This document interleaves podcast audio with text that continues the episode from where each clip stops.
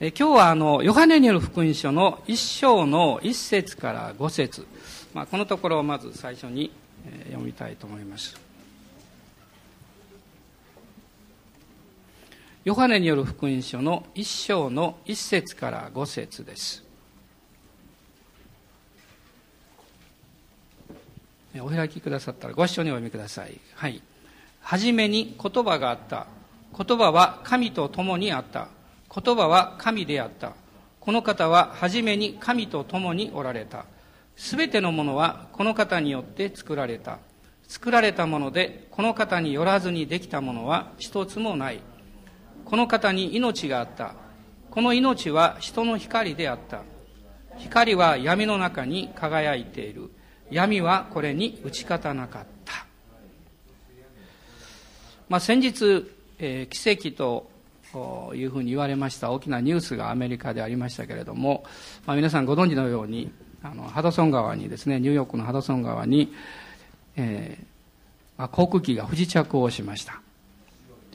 で、まあ、無事に、まあ、不時着をしましたので、えーまあ、ひゃくごじゅうごにんの、まあ、命が、まあ、助かったわけですね。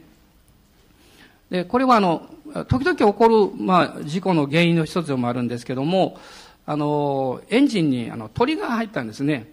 でそれでエンジンが停止してしまって、でその機長がですね、まあ、最終的な判断をして、えー、このハドソン川に、えー、降りようと、川の上ですね。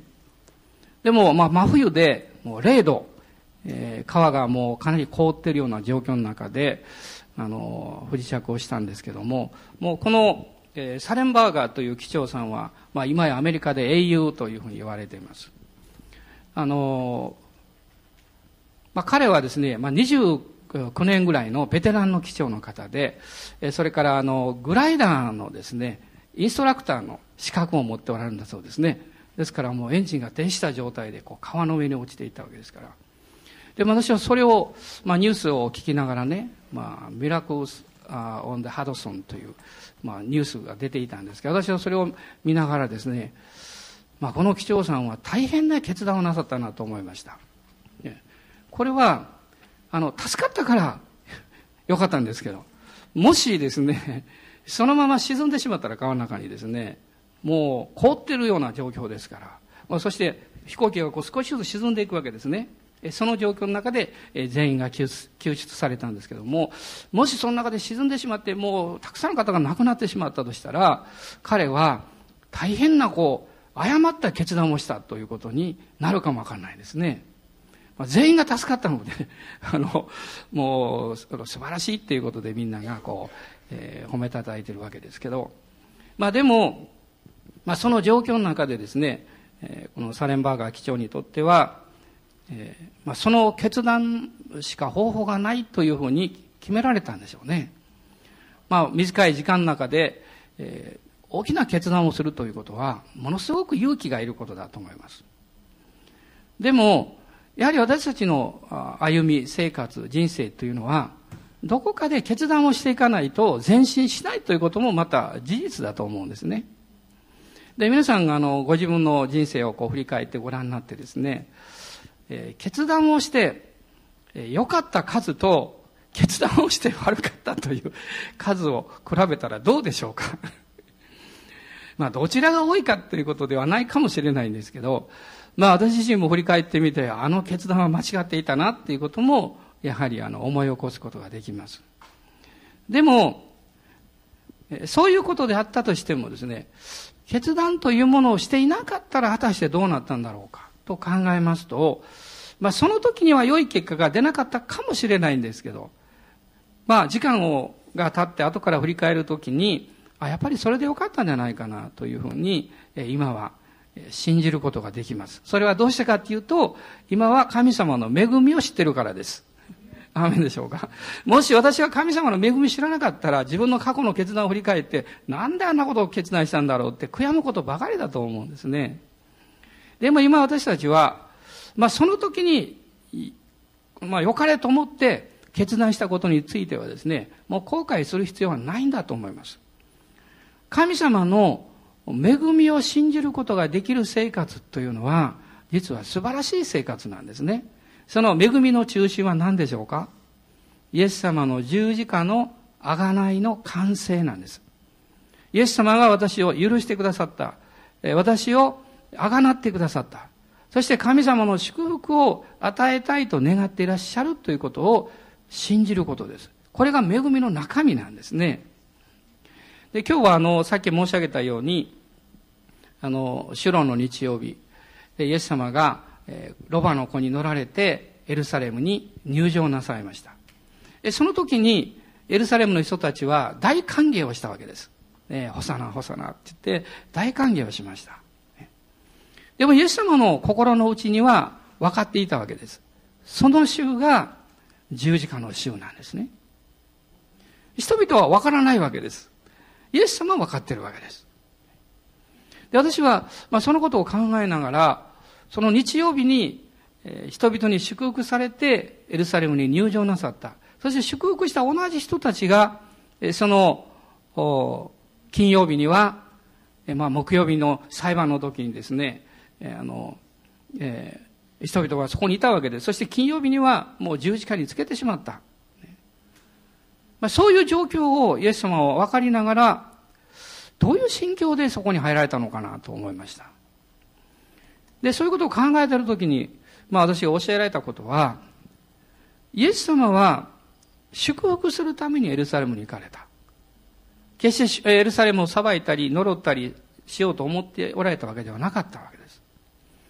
でも、その祝福されるため、いや、祝福をするためにエルサレムに入ったんですけど、その神様の祝福を人々に与えるためには、その妨げになっている罪や呪いや人々の反逆心や、そういうものをまず取り除かなきゃいけない。そのことも知っていらっしゃった。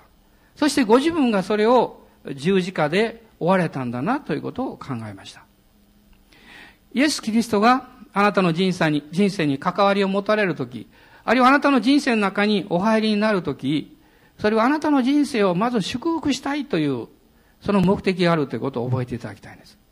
神様あなたを祝福するために来られた。イエス・キリストはあなたの人生を祝福するためにおいでになったわけです。でも、あなたの心の中には、罪とか、この方に対する反抗心とか、素直になれない思いとか、いろんなものがあります。ですからイエス様は、あなたの中で十字架につけられるんです。イエス様の十字架はあなたの人生の真ん中にずっと置かれ続けるわけです。そしてそこに私の人生の許しがあり、そして神様の祝福があるということを信じる生き方が神の恵みを信じる生き方です。例えば皆さんが生活の中でですね、ああ、本当に良かったね、あるいは、えー人々に喜ばれたり、感謝をされたり、そういう経験をされたときに、あなたがイエス様を知る前と知った後では、その受け止め方が随分違うと思います。ね、私はあの、昨日、おとつい、また北陸に行っておりまして、富山と、えー、石川、富山県と石川県に行きました。まあ、ある意味では長い旅行ですね。えー、ずっと集会があったり、セミナーがあったり、また、えー、昨日は特に、えー金沢でレイの戦いのセミナーをしましたから、こちらの、あの、パワーウェーブでもですね、そのことを祈ってくださっていたと思うんですけどね。あるいはまた関東にも行きますね。で、いろんなところに行くときに私は最近すごく思うのは、どうして皆さんは、えー、大阪から来る私に対してよくしてくださるんだろうかなっていうことをいつも思うんです。本当に皆さんよくしてくださるんです。ねえ、もう帰るときにはお弁当をくださったりですね、あの、お茶を持ってきてくださったり、ケーキをくださったりですね、私思わず言ってしまうわけです。もうどうしてそんなによくしてくれるんですかって聞くんです。すると、こう言われるわけです。それは、先生が来られることをみんなはものすごく嬉しく思ってるんですよって。だから、何か嬉しいから差し上げたいんですって言ってくださるんです。で、私はそういう言葉を聞いたときに、本当に神様の恵み、恵みということを心からですね、感じるんですね。私ではありません、もちろん。ね、私が何かできるわけじゃありません。でも、神様の恵みがそのように私を押し出してくださり、また背後で皆さんが祈ってくださり、そしてその出会いを通して神様の祝福を受ける人々をたくさん起こしてくださるんだなということを思ったときに、もう喜びでいっぱいになります。ね、疲れなんか吹っ飛んでしまうんです。ね、夜遅く帰るときに、土曜日は特に翌日のメッセージがありますから、えー、先生、帰る電車の中でメッセージの準備なさるんですかねって聞かれることもあります。昨日も聞かれました。で、私は答えました。多分無理でしょう。寝てしまうと思います。案の定、気がついたら大阪の近くにおりましたけど。で、でも皆さんどうでしょうか。私が申し上げたいことはですね、神様の恵みを毎日毎日信じて、そしてそれを見ることのできる生き方というのは、本当に感謝だなということです。今の世の中どうでしょうか。人々はそれを知らないわけです。ですから、恵みではなくって、もう辛いことや厳しいことや、もういろんなその大変な状況のことばかりをこう見ているわけです。もちろん私たちの現実というのはそういう状況の中に置かれています。でもクリスチャンというのは、えー、善悪の生き方ではなくって、命か死かという生き方をします。例えば私がつぶやいたり怒ったり、あるいはまあ腹立たしく何か感じてですね、文句言ったりしたとします。その時私は死の領域に生きています。命の領域って何でしょうか。感謝することです。信じることです。まあ少々辛いことがあったとしても、神様は必ず、えー、良いことをしてくださるということを信頼すること。これは命の領域を生きることです。実は、イエス様を信じても、私たちの生活、毎日の生活というのは、あなたが命の領域を生きるか、死の領域を生きるか、その選択をしなきゃいけないんです。信仰によってそれは選び取るわけです。もしあなたが死の領域の生き方を選んだ瞬間に、あなたの心はプレッシャーを感じたり、暗くなったり、痛みを感じたりするでしょう。でもそこであなたが恵みを見つけるわけです。今私のこの辛い状況の中で、苦しい状況の中で、戦いの状況の中で、神の恵みをどこに見つけることができるか、考えてみるわけです。そうすると、喜びがやってきます。あ、神様にもっと信頼していこうということが分かってきます。かつてダビダル先生がおっしゃいました。人は大変な状況に陥ることがあるけれども、その時に神様は必ずあなたのすぐ近くに恵みを置いておられるんだよとおっしゃいました。私はその言葉は忘れません。そしてそれからは、辛い時とか大変な時にはそれを探すようにし、しています。周りを考えるんです。そして見つけるんです。ああ、神様は本当に良い方だなと思います。えー、先月、えー、たまたま、えー、ホテルに泊まりましたら、部屋の番号がろくろくろくでした。ろっぴゃくろくじゅうろくでした。クリスチャンしかわかりませんが、その意味はですね、ろくろくろくっていうのは反キリストの数字なんですね。へーっと思いました。私は初めてそういう部屋番号に泊まりました。で、その時に私が感じたことはこういうことでした。神様の恵みをすぐに発見しました。つまり私はイエス・キリストにあって勝利をしているということを主が教えてくださっているんだなと思いました。だから部屋の中に入るやいないや私は神様に感謝しました。主は私は感謝します。今日はこのろくろくろくの部屋で泊まります。でもあなたは勝利者であることを私は感謝します。その時にどうでしょうか。まあ気のせいかもしれませんけど、なんか部屋の中が急に明るくなったような気がしました。もし私がですね、え ?ろくろくろく?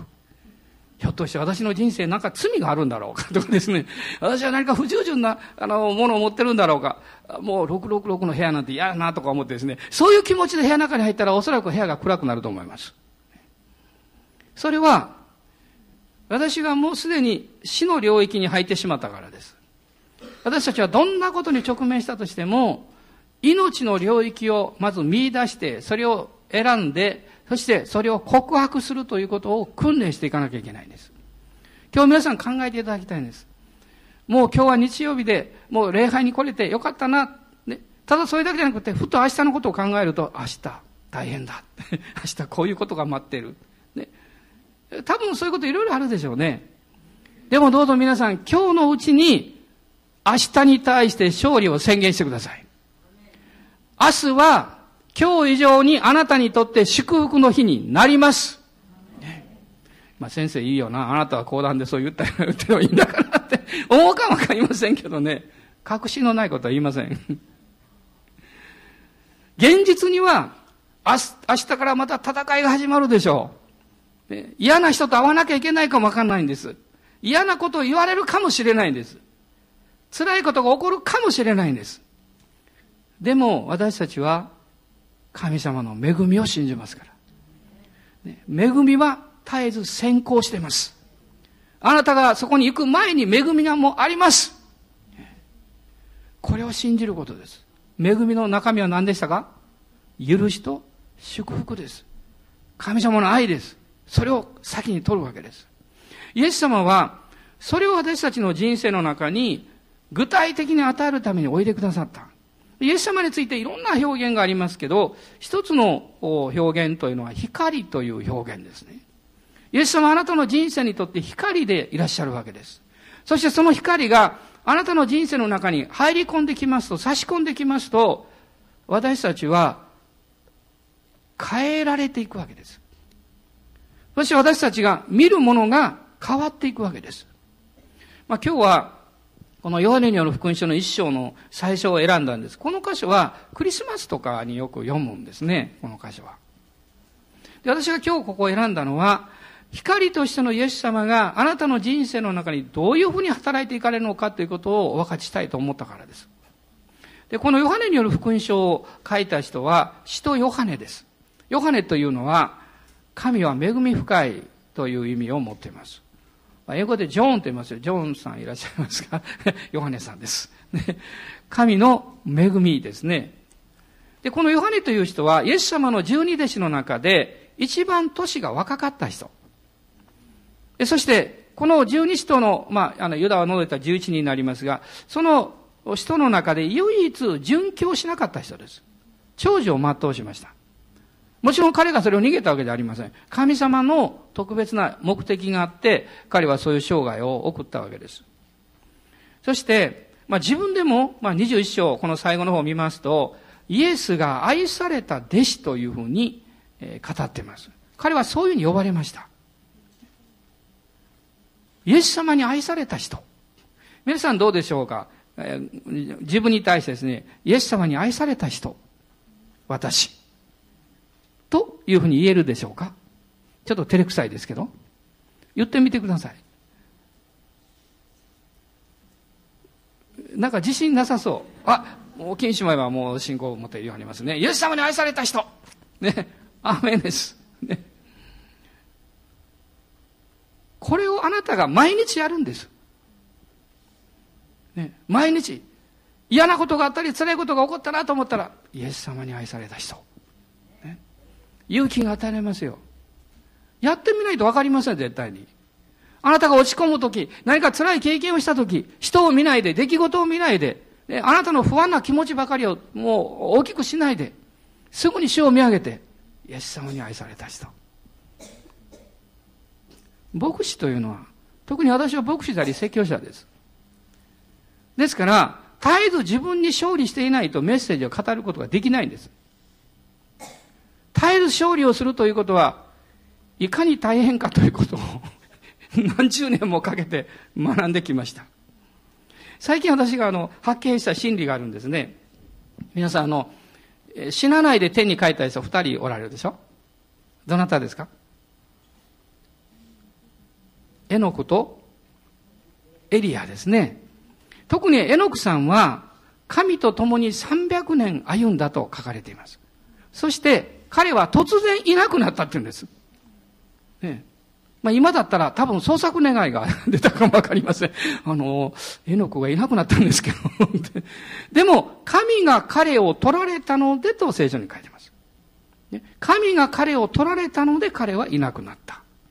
で、その前にさんびゃくねん彼は神と共に歩んだ。私は今までこう考えてました。さんびゃくねんかん神様と共に歩んで、わあ、すごい祝福された人生を送ったんだなと思いました。最近別の見方が生まれてきました。つまり彼はものすごい悪い不信仰で不道徳で、そして争いや戦争が満ちていたその当時、その悪い時代の中でさんびゃくねんかん勝利を取り続けたということなんですよ。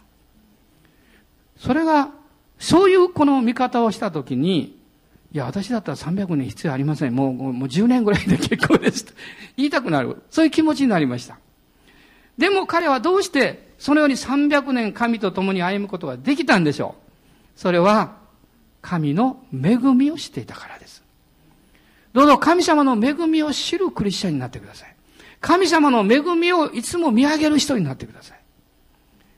ヨハネは、まあ若い十二使徒の中で一番若い人でしたけど、まあその特権として、あの、食事の時なんかですね、イエス様のすぐ隣に座ることができたんですね。これはその当時の習慣なんです。まあこういう特権もあったわけです。で、彼は、エーディー のよんじゅうねん頃に、このエペソで、このヨハネによる福音書をこの執筆しました。まあその時に他の黙示録とか、ヨハネの三つの手紙とか、それも書くように導かれたんでしょう。で、彼はですね、このヨハネによる福音書の中で、イエス様が神の御子であるという面から、イエス様の生涯を記しています。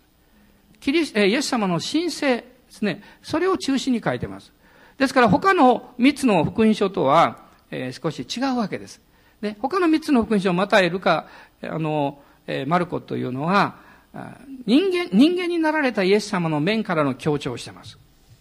まあ皆さんご存知のように、マタイっていうのは、あの、王であるイエス様ですね。マルコはしもべであるイエス様。ルカは人の子になられたイエス様。でも人間の面からです。ですからこの三つは共感福音書と言われています。まあ共に見るという意味ですね。でも、ヨハネによる福音書だけは、神の子としてのイエス様という面から、イエス様の生涯を彼は記しています。そして、彼はこの福音書の中で、まあ、三つのこうキーワードっていうんですかね、そういうものを記しています。それは簡単なことですけど、皆さん覚えていただけたらいいと思いますが、一つは、印ということです。二つ目は信仰ということです。三つ目は命です。これを順番に並べるとこういうことになります。私たち人類に与えられた神様からの最高の印、つまり啓示というのはイエスご自身であるということです。この印というのは奇跡というふうに訳しても同じことです。そして、この誠の印であるイエス様を信仰によって信じる人は、その結果が命を受けるということです。ですから、印と信仰と命というのはこう並んでいくわけです。まあこの人は、まあ、ヨハネという人は、あの、お父さんが、えー、漁師の親方でした。まあ、ゼベダイと言いますが、ね、彼はお兄さんがいたんですね。ヤコブというお兄さんです。まあ、他に兄弟がいたのかどうかはわかりませんけれども、このイエス様とヤコブ、お兄さんのヤコブも、イエス様の弟子になりました。そして彼のお母さんはサロメと言います。このサロメさんとイエス様を身ごもったマリアさんは姉妹です。ですから、この血のつながりでいくと、ね、血のつながりでいくと、えー、ヨハネさんやヤコブさんはイエス様といとこになります。非常にこう近い関係になるんですね。もちろんイエス様は聖霊によって見込まれたんですけど、でもまあ、あマリアさんを通して生まれましたから、そういう関係でいくとすごく近くなんです。でも、このヨハネさんは、えー、自分のいとこである、まあ、イエス様ですね、が単なるいとこではなくって、神の子であるということを信じました。これは人間では絶対わからないことです。神様からの啓示があって初めてその理解ができます。で、彼は、まあ彼の家は裕福でしたから、あの、エルサレムにも家を持っておりました。まあ彼は、まあ深く物事を考える人ですが、同時にちょっと気の短いところがあってですね、雷の子というふうに言われてますね。でも、このヨハネさんが後に、まあ、愛の使徒というふうに呼ばれるように、まあ、変えられていくわけです。ですから、この、このヨハネさんというのを、福音書を読んでいくとわかるんですけども、彼は、えー、イエス様に出会った時に人は必ず決断をしなきゃいけないんだ。ということを私たちにせ、まあ、語りかけてきます。チャレンジしてきます。つまり、信じるか信じないかということです。信じるか信じないか。私たちが人生の中で決断をする、実は最高の決断は、イエス様を信じるかどうかなんです。あなたがそのことを後になって必ず見出す日がやってきます。私は、あの、何か嫌なことがあったり、えー、自分の心が沈むときに、そのことを思い起こすようにしています。もし私があの時イエス様を信じていなかったらどうなっていたんだろうって。その時に、ああ、やっぱりあの決断は間違ってはいなかった。イエス様を信じてよかった。というふうに、えー、自分でいつも思います。このヨハネによる福音書を読んでいきますと、その点が明確にされています。彼は、信じた人と信じなかった人を、というのを明らかにしていっています。まあ、一つの良い例が、トマスという人ですね。トマスはイエス様のを信じる人でしたけども、でも、トマスは不信仰になりました。でも、イエス様がもう一度彼のために現れてくださった。そして、トマスにこうおっしゃいました。信じないものにならないで、信じるものになりなさいと言いました。私はその言葉が好きなんです。イエス様はこう言わなかったんです。その、ただ信じなさいって言ったんじゃないんです。信じるものになりなさいと言いました。つまり信じる側に自分を置き続けなさいとおっしゃったわけです。マラキによ、マラキ書という預言書がありますが、この旧約聖書の最後ですけど、開いていただけますでしょうか。マラキ書です。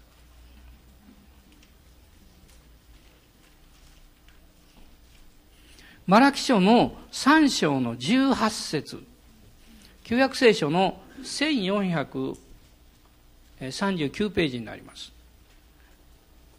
さん章のじゅうはち節です。えー、開かれた方は読んでください。どうぞ。あなた方は再び正しい人と悪者、神に仕える者と使えないものとの違いを見るようになる。神様はイエス様を信じて歩んでいく人と、そして信じることを拒絶した人、あるいは信じる側にいるようなんだけども従ってこなかった人、その区別というものを時間をかけてですね、明らかにされると書かれています。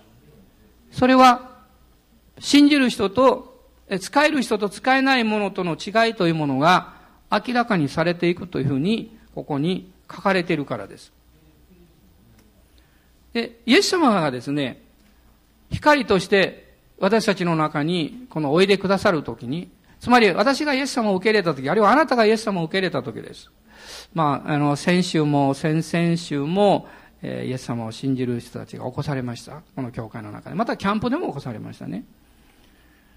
で、その一つの決断かもしれませんけれども、その決断を通してイエス様がその時から働き始めていらっしゃるわけです。これは必ず大きな違いというものをもたらしていきます。まあちょうどこのアンデスの山脈の上に落ちたこの雨がですね、西に流れるのか左に流れるのかによって大きな違いをもたらすのと同じことです。私たちの小さな決断であっても、イエス様の方を選んでいくときに、その結果を見ていくと、それは必ずはっきり分かるようになります。分かるようになるんですね。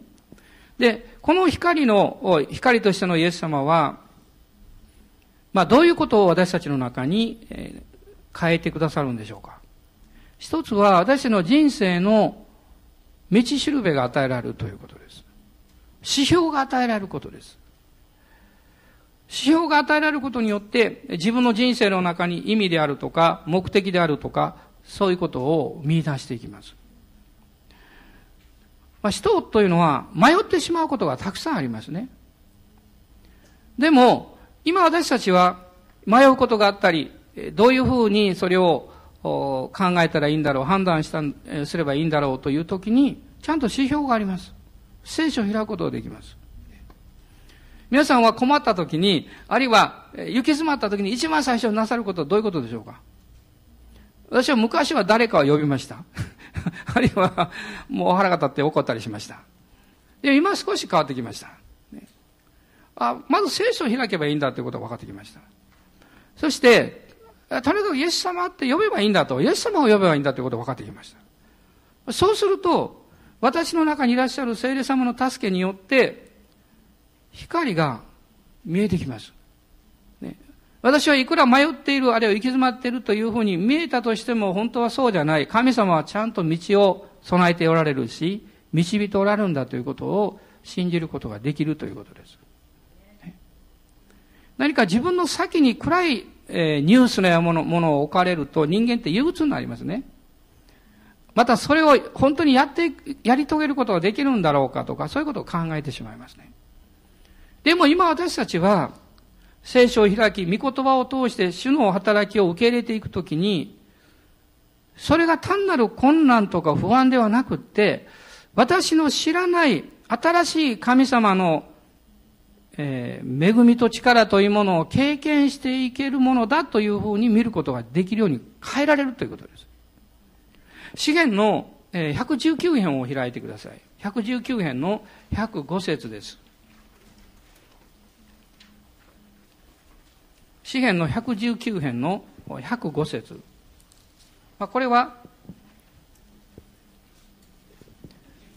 えー、よくご存知の御言葉であると思いますが、ひゃくご節です。あなたの御言葉は私の足の灯火、私の道の光です。神様の御言葉が私たちの人生を照らしてくださる。そして、御言葉が導いてくださる。聖書を読むときに、あなたがどういうふうな期待感を持って読むかによって、あなたに語られる神様からのメッセージが変わってきます。例えば聖書を読むときに、私は何をしなきゃいけないんだろう、あるいはどうならなきゃいけないんだろうと思って読んでますと、聖書の御言葉あなたに対して、こうしなさい、これをしてはいけない、こうあらねばならない、というふうに語ってきます。そして、あなたはいつの間にか、聖書の御言葉から恵みを取り除いて、律法だけを読むようになります。そうすると、しんどくなります。ああ、私はそのように守れなかった、そのように歩むことができなかったと感じてしまいます。それはあなたが自分から恵みを聖書から取り除いてしまったからです。でもこういう読み方をしてみてください。あなたが聖書を読むときに、神様はどれだけあなたを祝福しようと思っているかということを考えながら読むんです。そして神様がどれほど私を愛してくださっているかということを探しながら読むんです。その時にあなたは、この聖書の御言葉の上に、たくさんの神様の恵みを置いて、それを見出すことができるようになります。実は、これは私たちの側の心の状態というか、それによって、この聖書の御言葉のメッセージが変わってくる。ね、神様のメッセージが変わるわけじゃないんです。でも、私たちの聞き方が変わってくるからなんです。もし神様が私をどれだけ愛しておられるかということを考えながら聖書を読むならばですね、それは旧約であろうが新約聖書であろうが、あなたの心はあったかくなります。そして分かってきます。それは、今私が直面している現実やいろんな出来事よりも、この聖書の御言葉の力の方がより勝っているんだから、それを信じることにしようと考えるわけです。あなたがそのような決断をした瞬間に、あなたはもうそれと同時に否定的な消極的ないろんな自分の中に自分を責めたり自分を暗くしたりするような思いを排斥する、それを退けていこうという決断をしたことになります。神様は良いものをください、あの、与えたいわけです。あなたの人生を祝福したいわけです。ですから、御言葉によってこの命、えー、人生の道しるべというものを与えてくださいます。今ひゃくじゅうきゅう編開いてますが、ひゃくさんじゅう節も読んでください。ひゃくじゅうきゅう編のひゃくさんじゅう節です。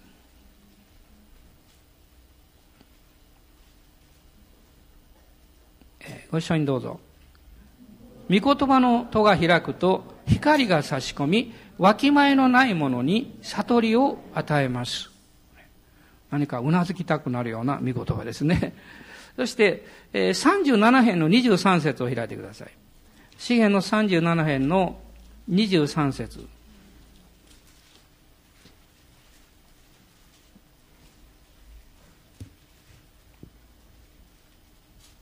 いでしょうか。ご一緒にどうぞ。人の歩みは主によって確かにされる。主はその人の道を喜ばれる。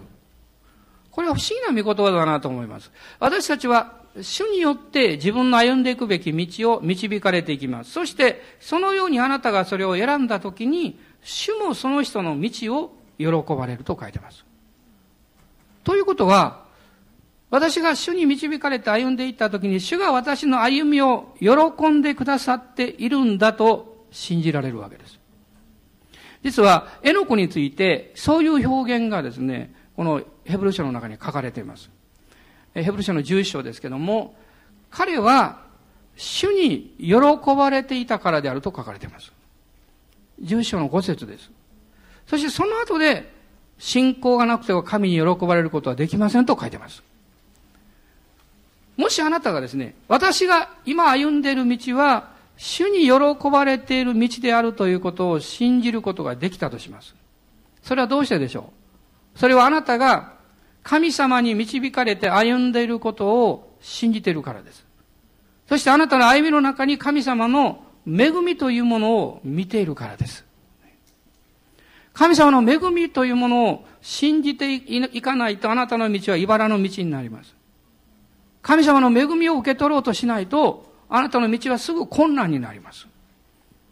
でも恵みを信じ、信じてそれを受け取った瞬間に、茨が平らな道に変えられます。期待の道に変えられます。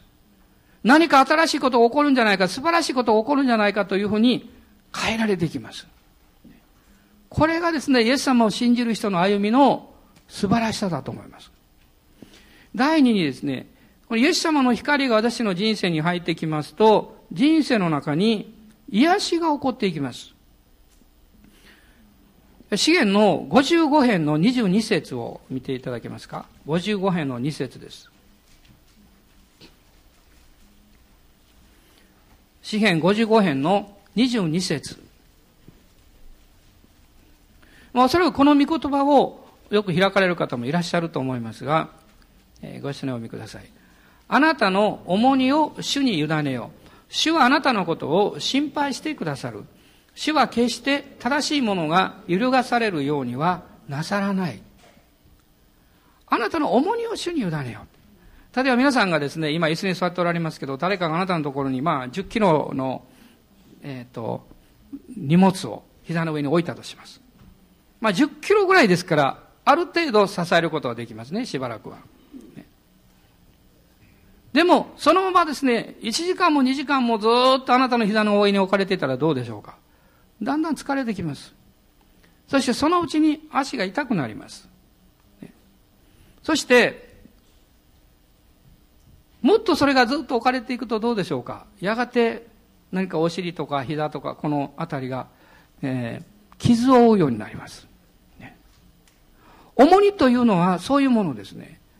その持ち続けていくと、やがてあなたを苦しめるだけではなく、痛、えー、痛く感じさせるでだけではなく、本当にあなたを傷つけてしまいます。ですから神様は、あなたの重荷を主に委ね、委ねなさいとおっしゃってます。ところがですね、あなたがそのじゅっキロという、うん、なんていうんですかね、えー、同じ重さであっても、あなたにとってものすごく大事なものをあなたがそこで持っていたとしたらどうでしょう。例えばお母さんが赤ちゃんを産んで、そしてその赤ちゃんがじゅっキロぐらいになったとします。それをあなたの膝の上に置い、まあこう抱っこしていたとします。その時にあなたが感じるものは重さではなくって愛情だと思います。喜びだと思います。私たちはイエス様を信じたからといって、私の生活と、なんていうんですか、生活のいろんなものがなくなるわけじゃないんですね。でも、あなたの、その受け取り方が全く変わってきます。今まではあなたの人生はあなたにとって重荷だったかもわかりません。しかし、イエス様に信頼したときに、あなたの人生は重荷ではなくて、喜びに変えられます。昔あの、こういう話を聞いたことがあるんですね。まあ、確かバングラディッシュだったと思いますけども、ある宣教師の方が、あの、田舎の方に行かれて、まあ、とっても貧しい村ですね。ちょうど道を歩いてると、えっと、小さな女の子がですね、男の子を背負って歩いてたんです。まあ、実は、あの、まあ、苦しいことがあって、彼らは、ある場所から逃れてきていたんですけども、背負ってですね、小さな女の子なんですね。で、その宣教師の先生はもうそれを見てですね、もういたたわれなくなって、飛んでいきまして、ね、その女の子に言ったそうです。大変でしょって、重いでしょって、ね、辛いのわかるよって。すると彼女が、宣教師の顔を見てニコッと笑って言ったそうです。ちっとも重くないって。重くない。彼は私の弟だから。私たちが自分の人生の中で受け止めているものをどういうふうに理解するかということによって変わってしまうものなんですね。あなたは自分の人生を忙しいと感じていますか？大変だと感じていますか？まあ私もそのように感じることもあります。でも、できるだけそのように感じないようにはしています。忙しいということは神様の祝福だなと思います。神様の恵みだと思います。私が大変だと感じることがあるとすれば、自分の力を超えるものを神様が与えてくださっているからだと考えます。つまりそこに神様の恵みと力がある。もちろんいつもいつもそのように思えるわけではありません。時には本当に投げ出したいと思うこともあります。でも、悔い改めてですね、主よ、そうじゃなかったです。私が大変だと思うとき、それは私のような小さな器の上にあなたはそれ以上のものをくださっているからなんですね、と理解します。もう時間が欲しいと思うときに、神様はこんなにたくさんのことを任せてくださっているんだというふうに考えます。そこに、主の見てを見出したときに、私たちは勇気が与えられます。力が与えられます。それは私の人生を癒していくんです。あなたの毎日毎日の歩みというものを癒していくんです。そして、もう一つのことが起こります。それは、希望が与えられるということです。希望が与えられます。あなたの人生の中に光が差し込み、あなたの歩むべき道が示され、そして、癒しが起こる。それだけではなくて神様あなたを希望で満たしてくださいます。希望というのは信仰から信仰によって受け止めていくべきものです。この今詩篇を開いていらっしゃいますから、詩篇のひゃくろく編のじゅうに節を一緒に読みたいと思います。詩篇のひゃくろく編です。のじゅうに節です。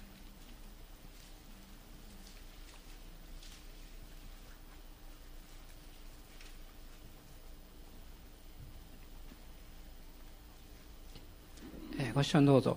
そこで彼らは御言葉を信じ、主への賛美を歌った。イエス様の十字架によって罪許され、永遠の命をいただいたということ以上に、もう素晴らしいことはありません。でも、その、それだけではなくって、今私たちの毎日の生活の中に神様は、恵みを信じることによって勇気を与え、力を与え、そして希望を与えてくださっています。もし私たちが何かしなきゃいけないことや、あるいは仕事のことや、そのことだけを見ているとすれば、それはあなたにプレッシャーを与えるでしょう。えー、あるいは不安を与えるかもわかりません。でもこのように考えてみたらどうでしょうか。神様はあなたに与えられた仕事や責任や家族のことや、それを通して、あなたの人生を通してご自身の栄光を表しておられるんだということです。神様、あなたの人生を通して神様の栄光を表すためにそれらのものをあなたの人生に置いておられるんだということです。そしてその中心はイエス様の十字架の救いの福音にあるわけです。実はそういういろんな仕事や働きを通して出会う人々やその関わりの中で私たちは、キリストの愛と、そしてイエス様の救いを伝えていくことができるからです。もしあなたが仕事を仕事としか、だけしか考えていなければ、それは重荷になるでしょう。でも神の栄光を表すために与えられたものであり、そしてそこを通して出会う人々に実は、福音を伝えることができるというところまで考えることができれば、それは希望になります。希望になりますよ。私よりも皆さんの方がより多くの人々に多分出会うチャンスがあると思います。クリスチャン以外の人々ですよ。私はどうしてもその立場上クリスチャンの方にはたくさん会うんです。でもノンクリスチャンの方に会う機会は少ないんです。でも皆さんは私よりもたくさんそういう人たちに出会います。どうして出会いがあって、そして人々といろんな経験するんでしょう。あなたが毎日毎日の中で神が導かれて神が備えられた人々との出会いというものを単なる偶然とか単なるビジネスとかその範囲のだけでしか考えることができなかったとすれば、神様が意図しておられる使命を見逃しておられるのかもわかりません。もちろんあなたがすぐに教会とか聖書とかそういうことを言いなさいということでは決してありません。でもあなたが出会う人々に対して、そして出会うこの状況に対して神様の恵みを信じて、その恵みを少しでも流すことができれば、それを伝えることができれば、それを分かち合うことができれば、そこにあなたの証明があるということです。神様からのミッションというものを私たちは受け止めて生きることができる。これがクリスチャンの特権だと思います。そのミッションを見失っちゃいけないと思うんですね。あの、もう随分前のことですけど、えー、この教会のある姉妹から電話をいただきまして、あの、一人の方に会ってくださいと言われました。で、教会に連れて行きますから。そして、えー、か火曜日だったと思うんですね、お昼に、えー、その方が、えー、その姉妹と一緒においでになりました。実は彼は肝臓がんでした。入院しておられたんですけど、もうそこにずっと折れないということで、まあ経済的なこともありまして、彼は自分からとこ出ちゃった。でも、実は帰るところはなかったんです。ある、商売しておられたんですけど、まあお酒が、あの、まあ大きな理由だったんですが、その事業を潰してしまって、そしてまあ奥さんももう出て行ってしまった。一人ぼっちになりました。で、彼は入院したわけです。でもお金もない。もうそれ以上折れないということで出たんですね。で、その姉妹はそのことを聞かれて、なんとかその人がイエス様を信じて救われるようにということで私に電話が来たんです。で、来てくださいました。で、まあその隣の部屋で、えー、手、机を向かい合わせて私はお話しました。にじゅっぷんぐらい。そして聖書を開いて、えー、イエス様のことを話しました。で、彼に私こういう質問をしたんです。どうですかって。イエス様を信じる決心なさいませんかって言いました。すると、彼が私を見てですね、いや先生ちょっと待ってくださいって。私まだ初めて来たとこだし、ね、初めて来たとこだから、来週からまた来ますから、あの、決心はちょっと待ってくださいって言ったんです。で、まあ、そう言われてみたらそうかなと思ってですね、わかりましたって。で、あなたはでどこへ帰るんですかって。で、彼がこう言いました。私は小さな車があります。ケーよん があった、あの K の、えー、とトラバンですね。だから、まあ、河原か、あの、どっか、まあ、あの、公園かどっかに止めて、私はそこで、まあ、男だから寝ることができるから、えー、の寝ますって。日曜日に来ますからって言ったんです。で、わかりましたと私は言ったんですけど、じゃあ最後に私祝福させてくださいって言って、彼が座ってました、こっち側にですね。で、手を置いて、どうぞイエス様を信じることができるように祝福してくださいってお祈りしました。で、彼が席を立った時に私は自分が持っていたギデオンの聖書を差し上げました。これをぜひ読んでくださいねって。で、日曜日待ってますからねって。でも彼は来ませんでした。その次の週も来られませんでした。その兄弟を連れてきてくださった方にお聞きしましたけど、どこにいるかわからない。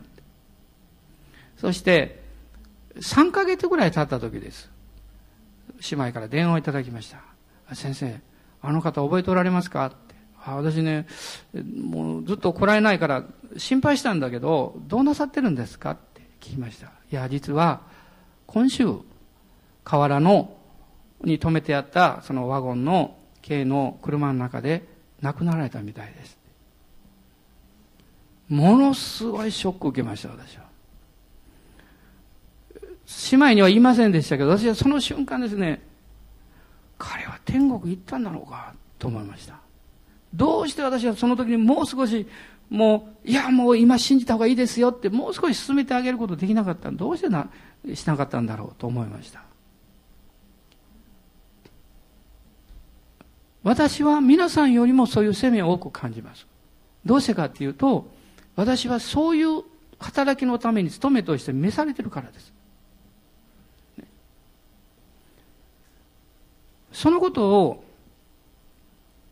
まあ、もう本当に一瞬でしたけども、心の中で思ったときに、姉妹がこうおっしゃってくださったんです。でも先生ね、彼は車の中でそのまま亡くなってたんだけど、その枕元っていうかね、頭の近くに先生が挙げられたあの聖書をね、開いて横に置かれてたようですよって言ってくれたんです。まあそれは私にとって救いの言葉でしたね。もちろんはっきりしたことはわからないんです。でも、ああ、聖書を読んできて、読んでいてくれたんだと思いました。そして神様の彼の上になしてくださったことを信じようと思いました。その時に私は感謝のことに恵みを信じることができたんです。恵みを信じることができたので、私は自分を責めるところから解放されました。自分を責められるところからも解放されました。私たちには自分で十分できえないことがたくさんあります。でも、あなたが神様の恵みを信頼するならば、あなたの不十分な点や、あなたが力のない点や、あるいは不従順で不信仰であった点があるかもしれない。でも、それは全部神様によって覆われます。イエス様の十字架によって償われています。それを大胆に信じることができるんです。このヨハネという人は、これは私の推測ですから、間違ってるかもしれないんですけど、彼は自分の仲間たちの中で唯一一人長生きしました。私はきっとこう思ったことがあるんじゃないかと思います。主よ、どうして私もペテロや兄のヤコブや、ね、アンデレやマタイや、もう彼らと同じように殉教させてくださらなかったんですか。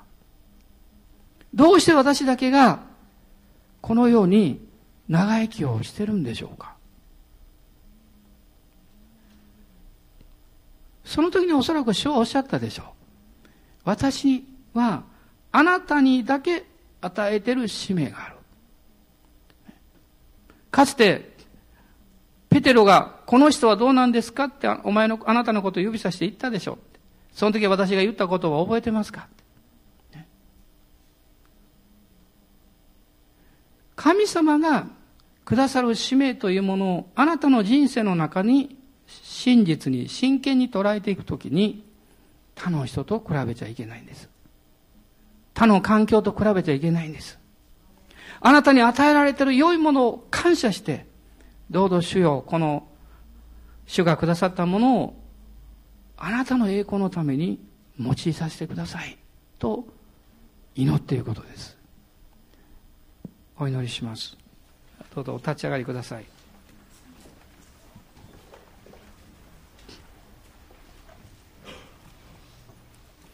今一緒に神様に感謝を捧げましょう。不満や不平や、あるいは嫌なこともたくさんあると思います。辛いこともたくさんあるでしょう。でも、そこを見るんじゃなくって、もう一度主の恵みを一緒に見上げてみましょう。主のよ、良いことをしてくださったことを数えてみましょう。あなたのために備えられた神様の恵みを見出していきましょう。そして感謝を捧げましょう。ハレルヤ、ハレルヤ。どうぞ今ご一緒にお祈りください。しばらく主の前に出たいと思います。ハレルヤ、ハレルヤ。感謝します。おー、イエス様、感謝します。あなたを信じます。あなたを信じます。アーメン、感謝します。アーメン、感謝します。ハレルヤ、ハレルヤ。アーメン。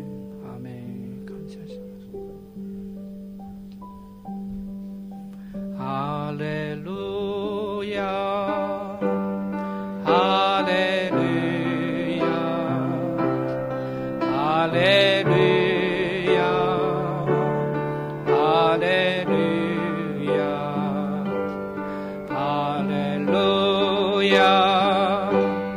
ハレルヤ、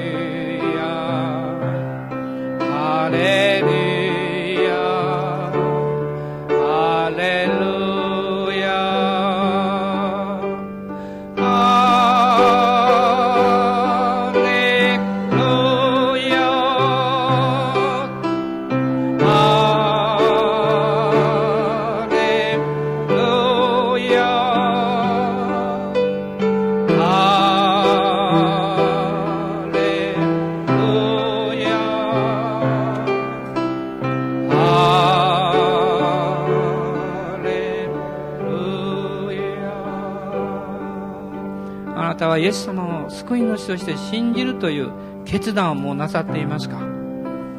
迷っていらっしゃるなら、今日その決断の時にしてください。カメラの向こうにいらっしゃる方も、またインターネットでこのメッセージを聞いていらっしゃる方も、もう迷うのを今日で終わりにしてください。私はイエス様を救い主として信じますと。私の人生を導いてください。私の人生を癒してください。私の人生にあなたからの希望を与えてくださいと。ますます世の中は暗くなっていきます。そしてますます主の光を持つ人は輝いていきます。恐れないで前進します。ハレルヤ、感謝します。そして私たちはこの素晴らしい恵みを伝える人になりましょう。分かち合う人になりましょう。励ましの言葉を語ることのできる人になりましょう。アーメン、感謝します。主が皆さんを祝福してくださいますように。アーメン、感謝します。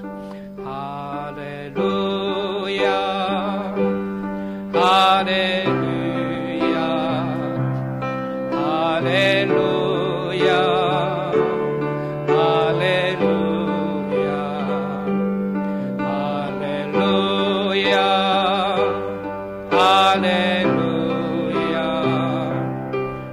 レルヤ、